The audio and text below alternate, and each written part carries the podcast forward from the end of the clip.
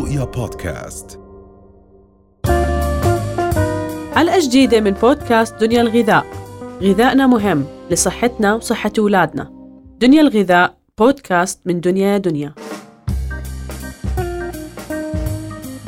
عم نحكي عن التمر اليوم آه، راند. شو الفائدة الغذائية للتمر؟ بنعرف إنه من المواد الغذائية المهمة جدا يعني وصحية جدا. صح أنا من الأشخاص اللي بحب أتناول التمر كل يوم. الصبح بكير على معدة فارغة وعن جد رح رح إذا اتبعنا هاي الطرق الغذائية رح نشوف فرق واضح وملحوظ بالجسم.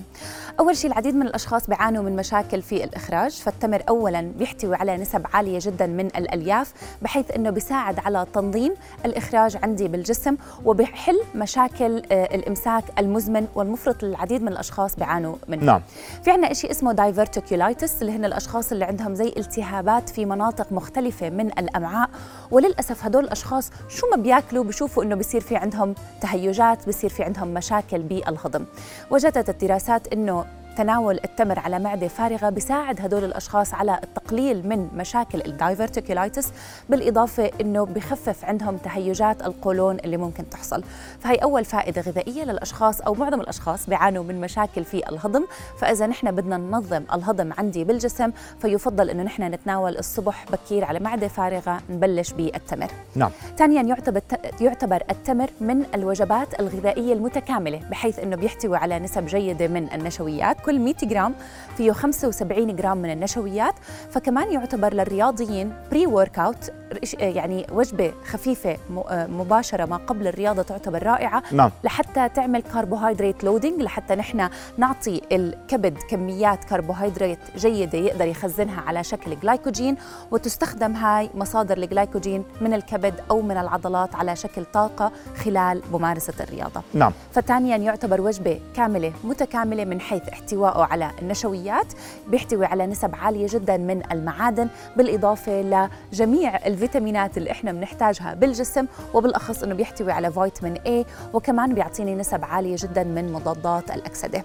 نعم 100% بالنسبة للسكر آه، رند والاشخاص مثلا اللي عندهم سكري صح. آه، يعني طعم التمر حلو بنعرف إنه في سكر آه، أيضا. في هل سكر هو صراحة بالضبط. هل هو مضر للأشخاص اللي عندهم سكري؟ هل في مثلا كمية معينة ممكن إنه ناخذها يتناولوها؟ okay. بشكل عام إحنا دائما بنركز إنه نحن نحكي إنه الفركتوز هو سكر الفاكهة. فأنا لما باخذ فواكه أنا ما مش إنه أنا الفواكه صحية فأنا حتى لو مصاب بالسكر بقدر آخذ قد ما بدي. لا أكيد لازم أنظم كميات الفواكه المستخدمة. نعم. هلأ في أشكال مختلفة للتمر فنحن بنقدر ناخذ البلح اللي فيه نسب سكر كتير أقل اللي بيكون لونه أصفر. آه لسه مش مستوي فبكون نسب السكر والفركتوز بالأخص كتير أقل. إذا كنا من المصابين أو الأشخاص مصابين بالسكر فيفضل إنه نحن إما نمتنع أو نقلل استهلاكنا لحبة واحدة فقط كحد أقصى وبالإضافة إنه نحن نضيف له أي نوع من القرفة أو مشروبات القرفة لأنه القرفة بتساعد على تنظيم مستويات السكر بالدم. فهيك إحنا بنقدر نعادل. في كمان معلومات كتير حلوة جديدة بتحكي عن دمج ما بين المكسرات والسكريات لحتى نعيق امتصاص السكر بالجسم. في دراسة انعملت على تأثير دمج السكر مع ال- الفاكهه آه sorry المكسرات مع الفواكه أو المكسرات مع السكريات. ووجدت هاي الدراسة بسبب محتوى المكسرات من الدهون فهاي الدهون بتساعد على تقليل امتصاص السكريات فبتؤدي إلى ارتفاع أقل في مستويات السكر بالدم.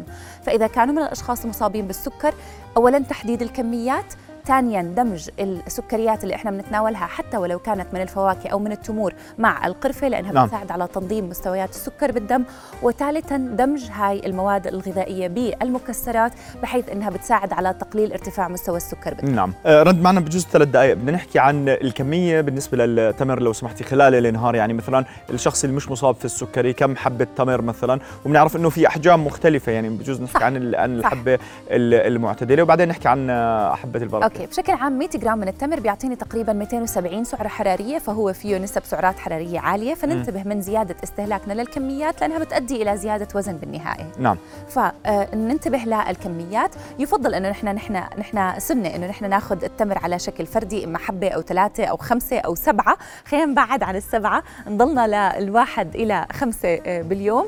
ولكن يفضل إنه السيدات تاخذ النسب الأقل من واحد إلى ثلاثة والرجال من ثلاثة إلى خمسة. للرجال أو آه، السيدات اللي بيحرقوا سعرات حرارية كثير عالية الرياضيين اللي بيتطلبوا نسب سعرات حرارية جدا عالية خلال اليوم مش غلط إنه نحن ناخذ من خمسة إلى سبعة. نعم. يفضل إنه نحن إذا عم ناخذ الكميات الأعلى نقسمهم خلال اليوم لحتى ما ناخذ جرعة كبيرة من السكر في آن واحد. نعم. ونضلنا إحنا عم ناخذهم خلال اليوم لناخذ الفوائد نعم. الغذائية. سريعا نحكي عن حبة البركة كمان. حبة البركة بتتميز هيثم إنها صحيح من البذور ولكن بتعطيني مستويات عالية جدا من الحديد بالإضافة للزنك فللسيدات أو للرجال اللي بيعانوا من مشاكل في التركيز صعوبة في التنفس تكسر الأظافر مشاكل في آه، آه، الطاقة والحركة وكلها بتكون بسبب نقص الحديد بالإضافة لتساقط الشعر فهن من الأشخاص اللي أنا بنصحهم بدل ما نحن دغري نلجأ للمكملات الغذائية خلينا نجرب عن جد يوميا ناخذ حبة البركة نحن بنسميها إزحة.